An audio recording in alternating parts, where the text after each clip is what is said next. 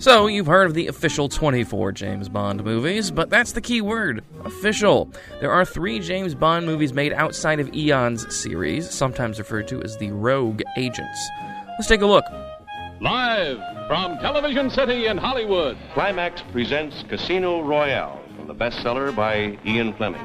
Stars Barry Nelson, Peter Lorre, and Linda Christian. And now, Casino Royale. Casino Royale from 1954. This is the first time a James Bond story was put to screen. It was part of a TV show called Climax, which adapted books and plays into a one hour TV special. Technically, though, it was preserved on film as a kinescope, which is an archaic method of preserving TV broadcasts, which amounted basically to pointing a camera at a special television set and recording it back onto black and white film. This was commonplace since videotape would not be used regularly until the 1960s and commercially available until the 1970s. Many old TV shows and specials were preserved this way. Despite being able to only watch it in black and white today, it was broadcast in color.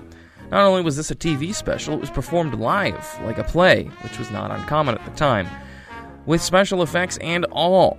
It was considered a lost film and relatively obscure until an incomplete kinescope was found, missing the last two minutes of the movie in 1981. Those final minutes were eventually found, and the movie would go on to be rebroadcast on TV and re released on VHS and DVD subsequently. But the question is is it good? You were so lucky to miss. Did you try to rob you, sir? Trying to kill me. Well, eh, no.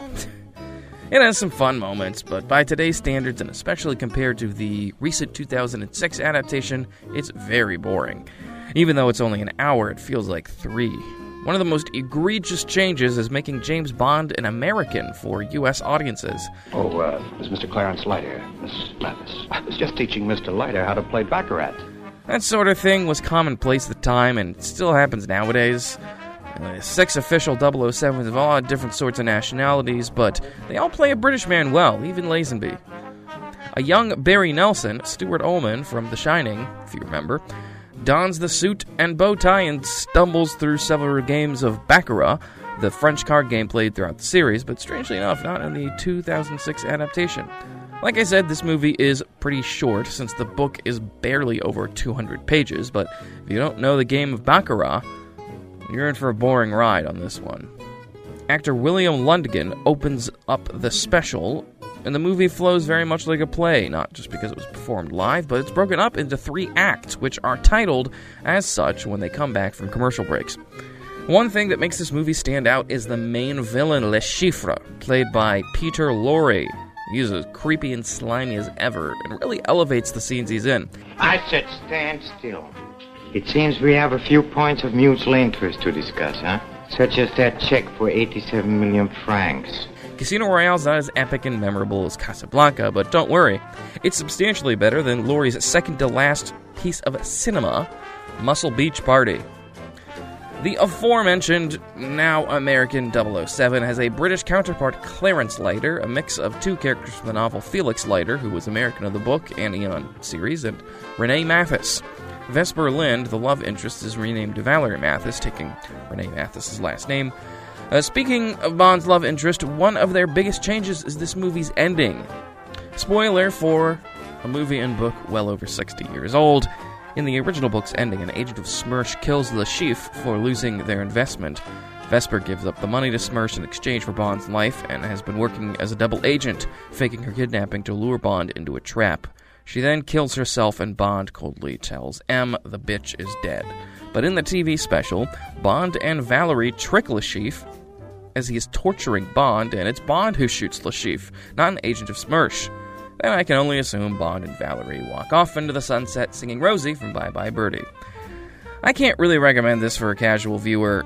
This will only interest you from a film history standpoint or a curiosity of how James Bond fares in his screen debut. An ambitious but eh, slow start to the 007 series on screen. Casino Royale is too much for one James Bond. Join the Casino Royale fun movement. Casino Royale from 1967. Casino Royale from 1954 is inaccurate as to what we know of Agent 007 and as primitive of a spy thriller as you can produce, gets a pass for its status of being the first ever screen adaptation only two years after the novel was written. But the second Casino Royale, it is the real deal. It is straight garbage, and I won't even pretend to act like this one's worth your time. This movie is awful. Casino Royale is indestructibly wild, indescribably funny. Oh, you like that sort of thing, eh? Awful, awful, awful. Let's let's go over some basics. There are several dozen 007s in this movie, in an attempt by MI6 to confuse SMERSH. There are seven main James Bonds throughout this movie. David Niven plays the real James Bond who comes out of retirement to spoil SMERSH's plot. The bits with Chiffre at the casino are surprisingly accurate to the book as far as this movie's standards go, but don't get used to it since it comes and goes as quick as you can process it.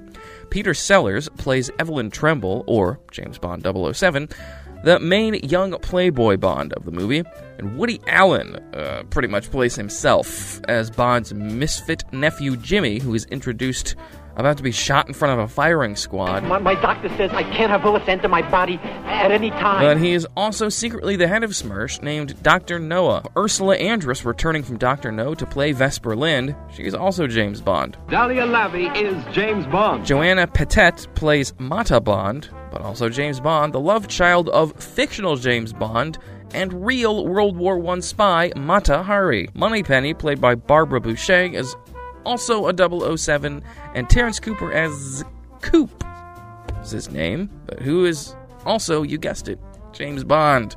Are you confused? Yes? Great! Me too. Let's continue. Aside from Dr. Noah or Jimmy Bond, the main villain is Chiffre, played by Orson Welles. Goodbye, Mr. Bond. It's been nice knowing you.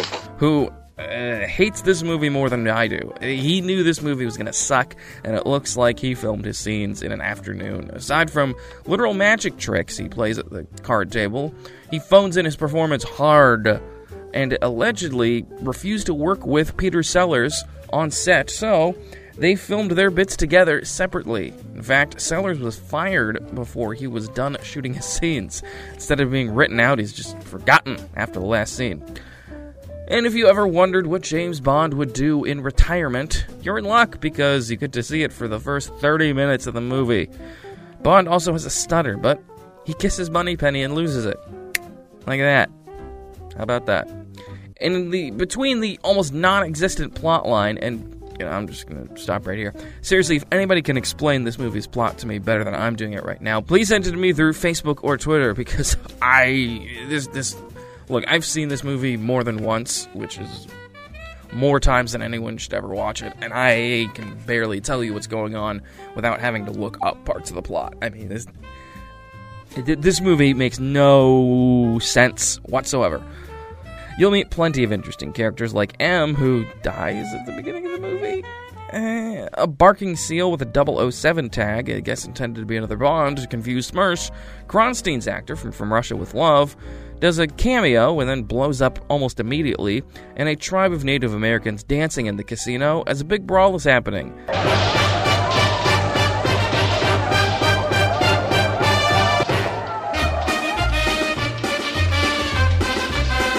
The movie ends when Jimmy Bond eats a pill that will explode after he hiccups 100 times. After the last hiccup, the casino blows up. Three, two, everyone dies, going to heaven except for Woody Allen going straight to hell for probably more reasons than he was in this movie. all right, listen. To say this movie's uneven and all over the place is a complete understatement. This is not just a bad 007 movie. This movie is a blight on the history of cinema. Sean Connery is James Bond, Agent 007. Never say never again. Never Say Never Again from 1983.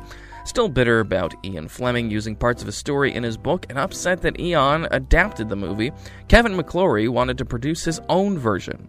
After being in development hell for quite a while, the pseudo remake of Thunderball hit theaters the same year as Eon's 007 movie Octopussy in 1983. Not only was this unofficial 007 movie competing with Eon, it had its original star, Sean Connery. If you're familiar with Thunderball, you'll understand this movie quite well. It's updated for the 80s, though, with its fashion, politics, and a scene where Bond bests Largo in a video game as opposed to skeet shooting. I know Bond is smart, but that scene is always so silly to me. If you thought Roger Moore is a little long the tooth at this point, Sean Connery, well, three years younger, is physically older to the point that it's part of the plot. This is, of course, largely forgotten when Bond goes to the Bahamas and sleeps with the villainess and a random girl at the resort within five minutes of each other. Soundtrack is fine. It's nothing to write home about in comparison to the James Bond theme and iconic theme songs. The soundtrack is also a little uneven in tone. One of the main villains, Fatima Blush, who's based on Fiona Volpe from Thunderball, has 20s swing music playing in her car at one point, but when she's snorkeling with Bond and intends to leave him for dead at the bottom of the sea, there's a weird duet of smooth jazz saxophone and an ominous Jaws esque, like a bump, bump, bump, bump sort of thing. I, I, I, you know, these sounds are playing on top of each other. I don't know. The titular opening song by Lani Hall is extremely forgettable. Uh, like I said, the movie's kind of written around Sean Connery's age, but it gives him more of a reason to be at the clinic at the beginning. I will give them that, referencing Bond's years of drinking dry martinis and smoking like a chimney. Well, your adrenaline gives you an edge. But is your edge sharp enough? My duty is to keep you up to par. Too many free radicals caused by eating too much red meat and white bread, and too many dry martinis. Then I shall cut out the white bread. In Thunderball, he's there, but he's still in his prime, nearly 20 years younger. The supporting cast all do their job well. The standout is Klaus Maria Brandauer as Maximilian Largo, the main antagonist. He gives off an unsettling, chaotic energy through his younger, clean shaven face, not unlike the Scorpio killer in Dirty Harry. He seems to be in control through most of the movie, but you feel he could snap at literally any moment. A young Kim Basinger, in one of her first film roles, plays Domino, the main love interest of Bond. She's no Claudine Auger, but she carries the role just fine. Mr. Bean himself, Rowan Atkinson, plays a young agent who assists Bond in the Bahamas. I know he's had plenty of roles before and after Mr. Bean, voice acting in The Lion King, of course, but it's always so weird hearing him speak. The aforementioned Fatima Blush, played by Barbara Carrera, is similar to her Thunderball counterpart, pretty much the exact same character. Not much to complain or praise about. In terms of the three unofficial movies, this one is probably the best, although that's not a very high bar to pass. Through the movie's flaws, there's something endearing about watching Sean Connery reprise the role that launched him to superstardom. The movie's title, Never Say Never Again, is actually a reference to Bond saying he would never again play the role of 007 after 1971's Diamonds Are Forever. And I'm glad he did come back, because otherwise this film would be quite unbearable. I'm Kevin Hart. Thank you so much for listening in.